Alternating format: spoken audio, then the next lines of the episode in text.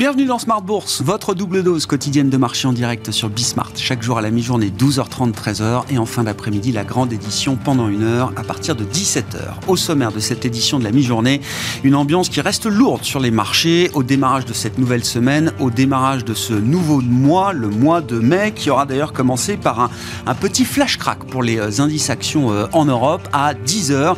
On a vu euh, eh bien, un décrochage violent de l'ensemble des indices actions en Europe on comprend que la, forte baisse, le crack est venu des euh, marchés nordiques, de la bourse de Stockholm euh, notamment, avec l'indice OMX 30 qui a chuté le plus lourdement aux alentours de 10 heures. Alors un flash crack qui n'a duré que quelques secondes, quelques minutes, mais qui a vu quand même des baisses spectaculaires de 8% en l'occurrence pour euh, le marché, suédois. Les choses sont à peu près rentrées dans l'ordre, hein. c'est-à-dire qu'on reste sur les baisses qu'on connaissait avant ce crack de 10 heures ce matin, des baisses de 1% et plus pour les indices actions euh, en Europe à mi-séance.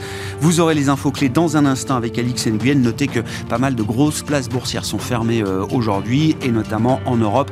La bourse de Londres hein, qui est fermée pour euh, Bank Holiday à la suite du, du 1er mai hier. Voilà donc pour l'ambiance en ce début de semaine et en ce nouveau mois. La semaine sera marquée évidemment par la décision de politique monétaire de la Fed attendue mercredi soir.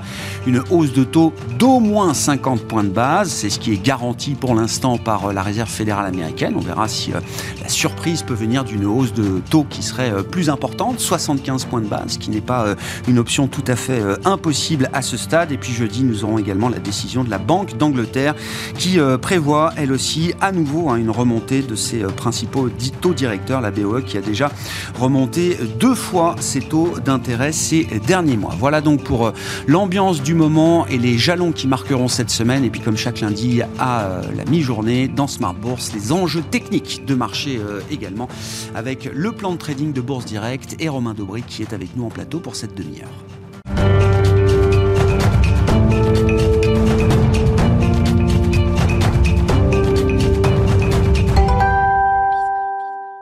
Et c'est donc une semaine qui euh, commence avec beaucoup de nervosité sur les marchés. Les infos clés à mi-séance avec Alix Nguyen.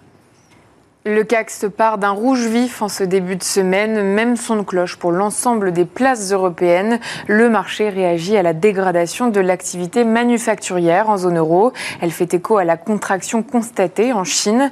En zone euro, donc, l'indice PMI S&P global s'est replié de 56,5 en mars à un plus bas de 15 mois en avril à 55,5. Si dans le secteur, la croissance a de nouveau ralenti, les prix de vente ont enregistré une hausse record. À l'exception de la France et des Pays-Bas, les indices PMI ont affiché leur plus faible niveau depuis euh, plus d'un an. On retient qu'en Allemagne, les nouvelles commandes et la production ont baissé pour la première fois depuis juin 2020. En Chine, l'indice PMI manufacturier officiel a reculé de 2,1 points à 47,4. L'indice PMI Kexin manufacturier a aussi poursuivi sa contraction à 46 points contre 48,1 en mars. À noter que les marchés chinois sont fermés et ce jusqu'à mercredi. Les places de Hong Kong et de Londres sont également closes aujourd'hui seulement. Cette semaine, outre la poursuite de la saison des résultats trimestriels, les séances seront rythmées par les décisions monétaires de la Fed et de la Banque d'Angleterre, mais aussi euh, par le rapport sur l'emploi d'avril aux États-Unis. Euh, sur le plan géopolitique, l'Union européenne devrait tenter de s'entendre euh, sur la mise en place de restrictions progressives quant aux importations de pétrole russe. Sur le plan des valeurs à suivre, aujourd'hui, les constructeurs automobiles reculent dans le sillage de la baisse le mois dernier de 22,6% des immatriculations de voitures neuves en France. Les approvisionnements de constructeurs européens restent affectés par la guerre en Ukraine. Renault et Stellantis sont en net repli, même chose pour Forestia et Valeo. Les technologies ST Microelectronics et Worldline reculent sous l'effet du recul de plus de 4% du Nasdaq vendredi. Parmi les autres valeurs de croissance, Kering, Hermès et LVMH sont aussi dans le rouge. Et puis à l'inverse, Carrefour avance dans le vert sous l'effet d'une information selon laquelle le Canadien Alimentation couche tard et le Britannique EG Group discutent d'un rapprochement de certains de leurs actifs. Tendance, mon ami, votre rendez-vous deux fois par jour pour euh, les infos clés de marché avec Alix Nguyen dans Smart sur Bismart à 12h30 donc et 17h chaque jour.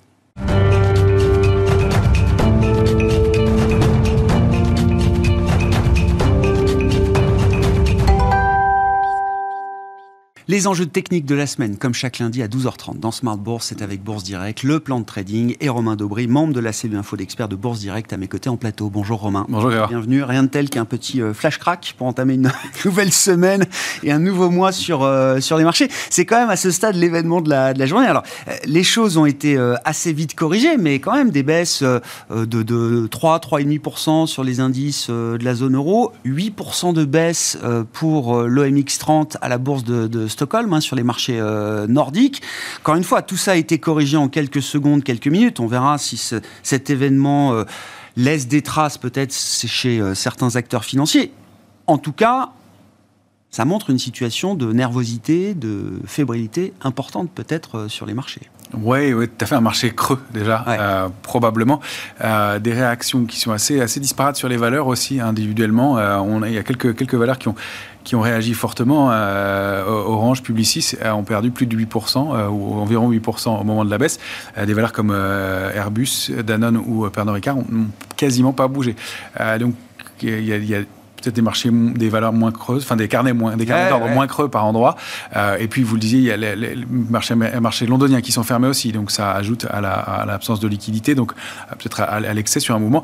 Techniquement, on n'a pas d'éléments euh, en ce qui concerne Euronext, mais probablement ça se donc, donc pas, pas, chez nous, mais on voit que le, mouvement est assez rapide et c'est dans le sens de la tendance hein, de fond, avec les signaux d'alerte qui ont été déclenchés en fin de semaine dernière, cette fois-ci clairement sur les, les, indices américains majeurs, Nasdaq et S&P 500. Euh, on a des portefeuilles qui sont couverts euh, en, Europe, on le voit, et on a mieux tenu en fin de semaine que les indices américains qui sous-performent cette fois-ci, mm. clairement. Euh, on a en revanche une spéculation qui est à la baisse, et sur le futur CAC 40, on a vu l'ouverture de près de 20 000 contrats au cours de la semaine dernière, dont 11 000 contrats ouverts au cours de la séance de vendredi, qui était une séance finalement haussière, mais qui est commencé en haut et qui a terminé oui, c'est ça. point bas. Donc, euh, même si on est en hausse par rapport à la, journée de jeudi, euh, c'est quand même assez, euh, assez mitigé comme, comme, comme mouvement et comme marché. Et nous, on a préservé pour l'instant, à ce stade à, Paris, des niveaux d'alerte majeurs. y compris dans le flash rack de ce matin. Y compris dans le flash rack de ce matin. De façon très technique et encore une fois au point près sur des niveaux de, support qui vont être nos niveaux d'alerte maintenant clairement bien identifiés grâce à ce mouvement qui était euh, qui est resté technique, en tout cas, même dans le contexte. Bon, on reviendra sur le cas euh, européen et sur le, le, CAC 40 en, particulier, mais avec l'idée effectivement qu'il y a beaucoup de pessimisme euh, sur l'Europe aujourd'hui pour euh, des raisons tout à fait compréhensibles et que donc les investisseurs sont quand même couverts, protégés sur ces marchés européens. Le sont-ils suffisamment quand on parle des marchés américains? Parce que là, effectivement, la dégradation ne fait que se poursuivre et avec la séance de vendredi sur les indices majeurs américains, on attaque et on a attaqué des supports très très importants pour la suite, Romain. Très, vraiment, cette fois-ci. Euh, on clôture le mois d'avril euh, donc sous euh, des niveaux majeurs sur le S&P 500, l'indice majeur américain que vous voyez ici, le 4169, qui était à peu près les 23,6% de retracement, sont enfoncés en clôture mensuelle, c'est la première fois, malgré des, des, tests de plusieurs mois déjà sur ce niveau, cette fois-ci c'est rompu. Alors il y avoir des réactions rapides. Bien sûr, on peut réintégrer ces niveaux-là. Il n'y a, jamais rien de certain euh, sur, les marchés, mais euh, c'est quand même très dégradé. Et voilà. Ce qui est intéressant aussi avec ce, graphique-là, c'est de voir que les retracements de, Fibonacci que j'ai placés euh, pour, la séquence eh bien, au, creux de la crise Covid, eh bien, se terminant par les points hauts des, mois de, fin d'année dernière, octobre-novembre dernier, eh bien, permettent de retrouver des niveaux de support et de résistance majeurs. et on dit souvent que les mouvements boursiers sont retracés de 50 à 60 euh, ça nous donne des niveaux techniques qui se situent assez bas sur, sur le, sur S&P. Alors, c'est pas systématique, mais on a rompu 23,6. Il y a un intermédiaire à 3972. Le prochain légitime, c'est une zone située aux alentours de 3764 sur le S&P. Ça donne des niveaux de baisse qui sont encore assez, assez marqués, assez importants, euh, et des niveaux précis. Un marché qui reste très technique, mais qui est passé du côté euh, négatif aux États-Unis, clairement cette fois-ci. Oui, c'est ça. Et quand on regarde le, Nasdaq 100, avec là aussi, alors une correction euh, bien plus importante que l'indice euh, S&P 500. Là aussi, on a un moment un peu euh, make or break, avec des alertes de long terme qui ont été largement confirmées encore avec la séance de vendredi, dernière séance du mois. C'est ce qu'on pressentait dans les jours précédents. On disait qu'il y avait un trading range, qu'il fallait préserver ces niveaux-là. On est allé les tester il y, a, il y a quelques semaines, trois fois, par trois fois, violemment, et puis là, on est redescendu dessus, avec du volume, de la continuité.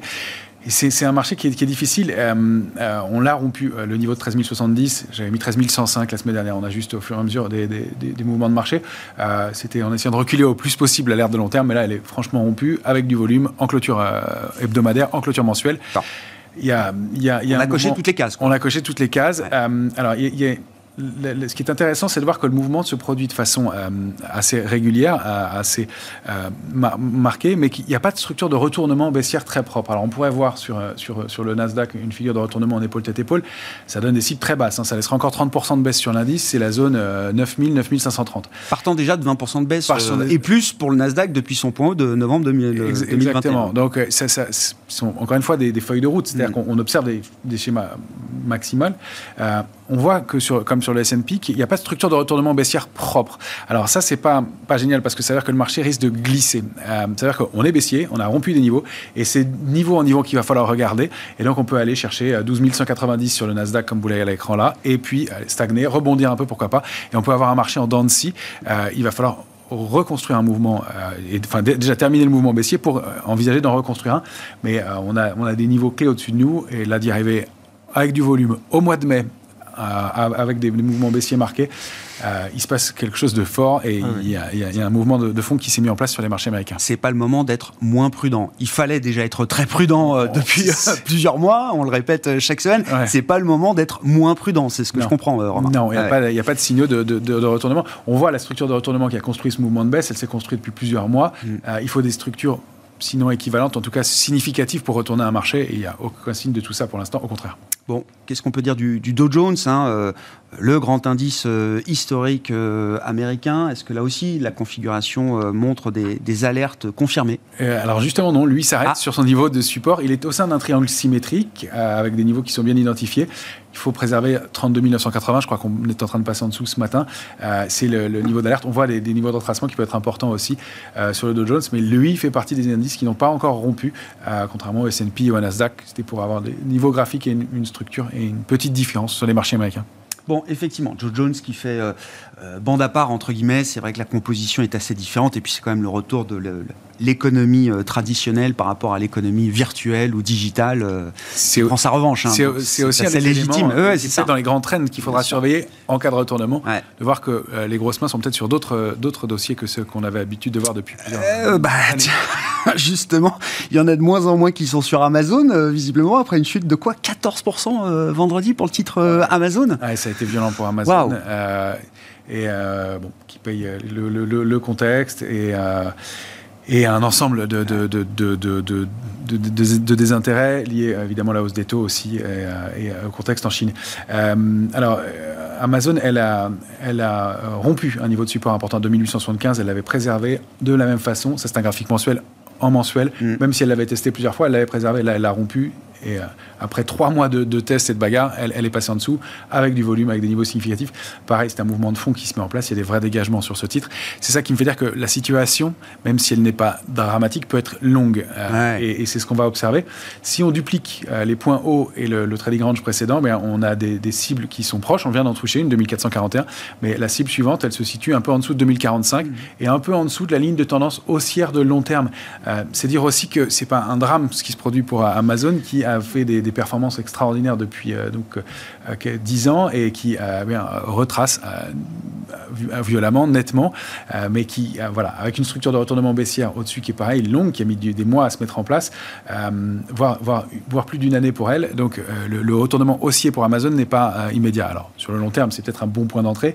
en tout cas, il n'y a pas de structure de retournement et pas d'urgence sur des titres comme Est-ce qu'on retrace juste la période Covid ou est-ce qu'il faut attendre peut-être un retracement un peu plus profond encore pour, de ce genre de titre. Hein. La structure confirme qu'on est parti pour euh, stagner. Alors, on peut remonter à 2875 rapidement. Encore une fois, il peut y avoir, et c'est dans ce marché-là que ça va être compliqué, des, des, des, embardés, des écarts techniques, mais euh, ne, garder du cash, être sous-investi, ça paraît euh, très, très légitime dans ce, dans ce contexte. Bon, même si la chute d'Apple a été moins spectaculaire que celle d'Amazon sur la séance de, vendredi, il y a quand même aussi des alertes déclenchées sur le général Apple au sein des GAFAM, au sein du Nasdaq et du S&P 500. Mais cette fois-ci, oui. Encore une fois, on rompt la ligne de tendance haussière de long terme.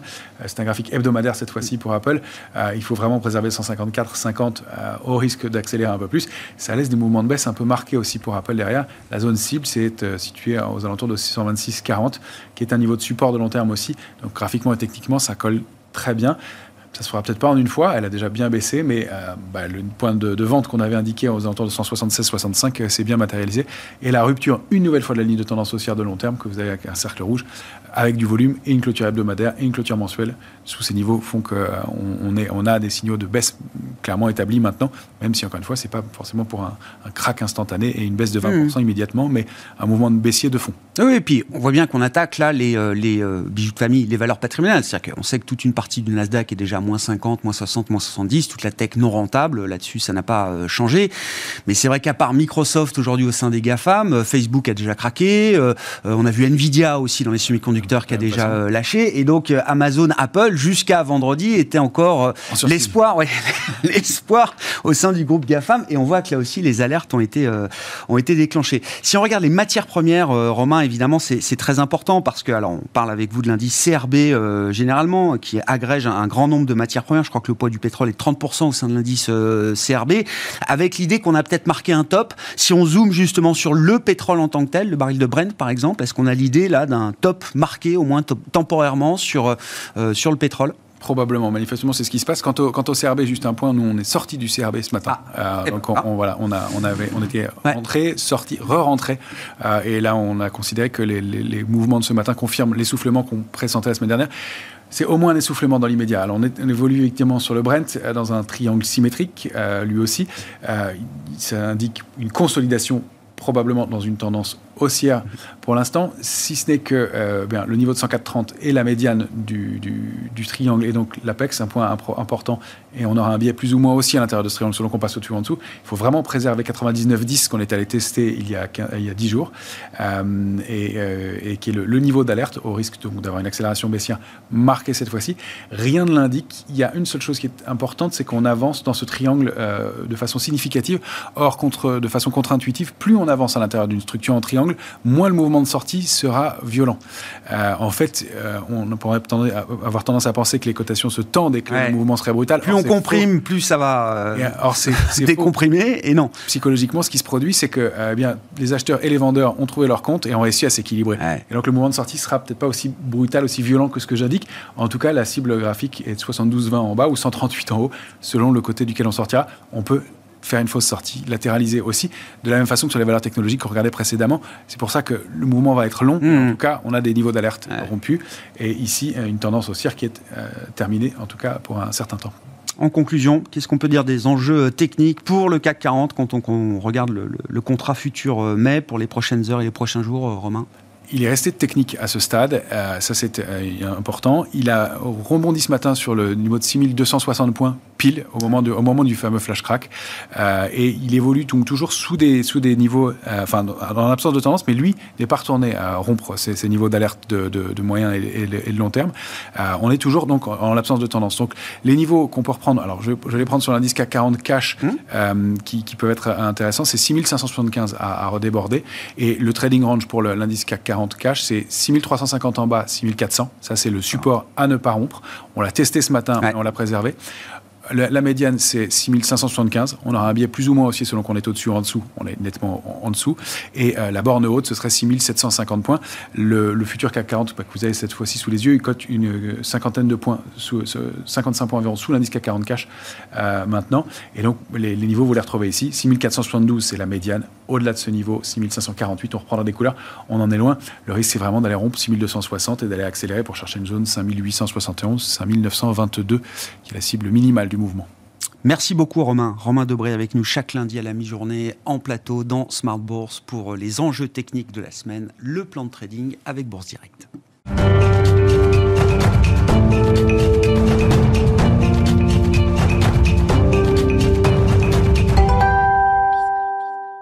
C'est John Plassard qui est avec nous euh, à présent et qui nous rejoint en visioconférence, spécialiste en investissement de la banque Mirabeau. Bonjour et bienvenue euh, John. Bah, reprenons quand même quelques éléments clés de marché. Hein. On vient d'en détailler certains avec Romain Dobré qui est à mes côtés en plateau. Mais évidemment, la, baisse du Nasdaq et, et, la lourde séance encore pour le Nasdaq euh, vendredi euh, marque les esprits, sachant que le Nasdaq est toujours sur une baisse de 20% et plus par rapport à son pic de novembre. Cette situation-là, elle existe dans le marché depuis plusieurs semaines voire quelques mois euh, maintenant.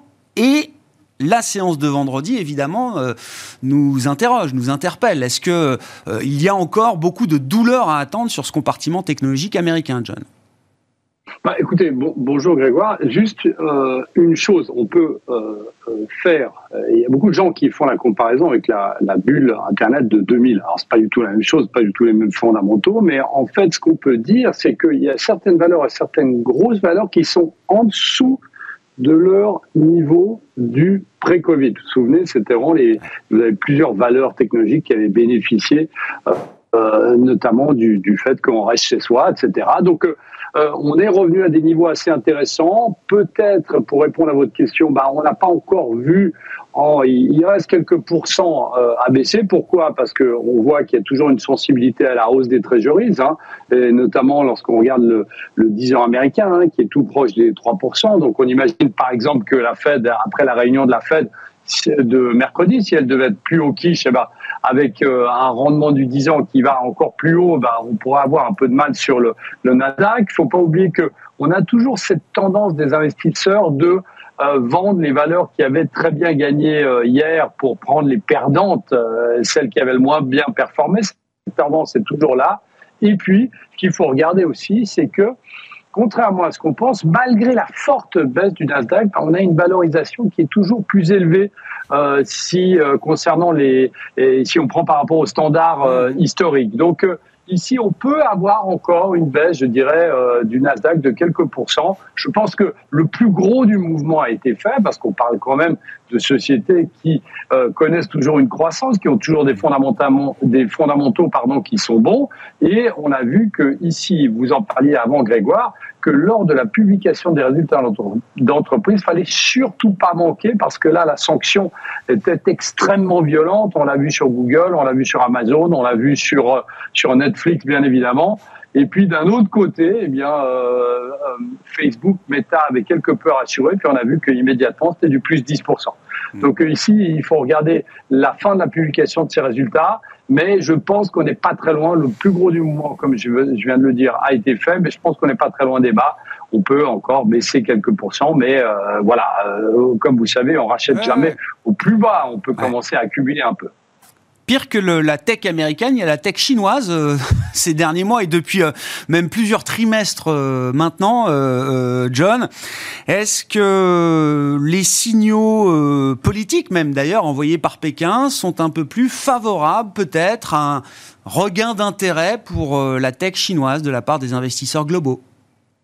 Bah, clairement, oui, on, on attendait. On sait très bien que la tech chinoise a baissé, entre autres, parce que le gouvernement chinois avait bridé ce secteur, hein, qu'il avait considéré aller trop loin, trop haut et rapporter, être un peu trop indépendant, je dirais, du, du parti politique. Et puis, on a vu vendredi passé que le gouvernement a euh, annoncé un assouplissement de ces mesures de répression à l'encontre du secteur de la tech. Donc ça, c'est vraiment très, très important. Alors bon, les marchés chinois sont fermés aujourd'hui, euh, mais on va certainement voir un rebond euh, probant, on l'a déjà eu vendredi, mais un rebond probant des valeurs de la tech.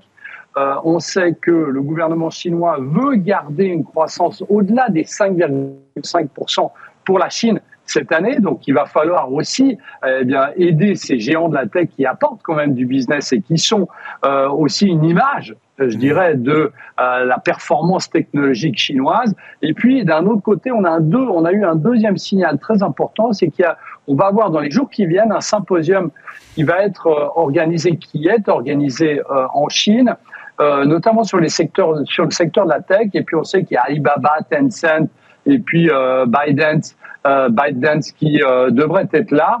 Et donc, on pense que euh, cette, euh, le, le, gouvernement chinois voit dans ce secteur de la tech peut-être un relais de croissance qu'il avait négligé. Et donc, ça va être euh, très certainement une belle histoire à regarder, en tout cas de très près, parce qu'il y a évidemment, comme vous l'avez dit, bah, cet aspect politique très important sur ce secteur. Oui, il ne faut pas négliger les signaux politiques, mais ça veut dire, après la phase de grande répression, on met en scène la grande réconciliation. C'est un peu l'idée du, du storytelling, euh, John. Oui, parce que on se rend compte, le gouvernement chinois se rend compte que tout le monde parlait de la tech chinoise, tout le monde parlait d'Alibaba, mm. tout le monde parlait du single day, vous savez cette journée où il y a des milliards de dollars qui se négocient en Chine, et que en fait c'était quelque chose qui était, comme je disais avant, eh bien une plateforme, une visibilité sur le reste du monde et sur la croissance, croissance évidemment de la tech, mais croissance aussi économique chinoise.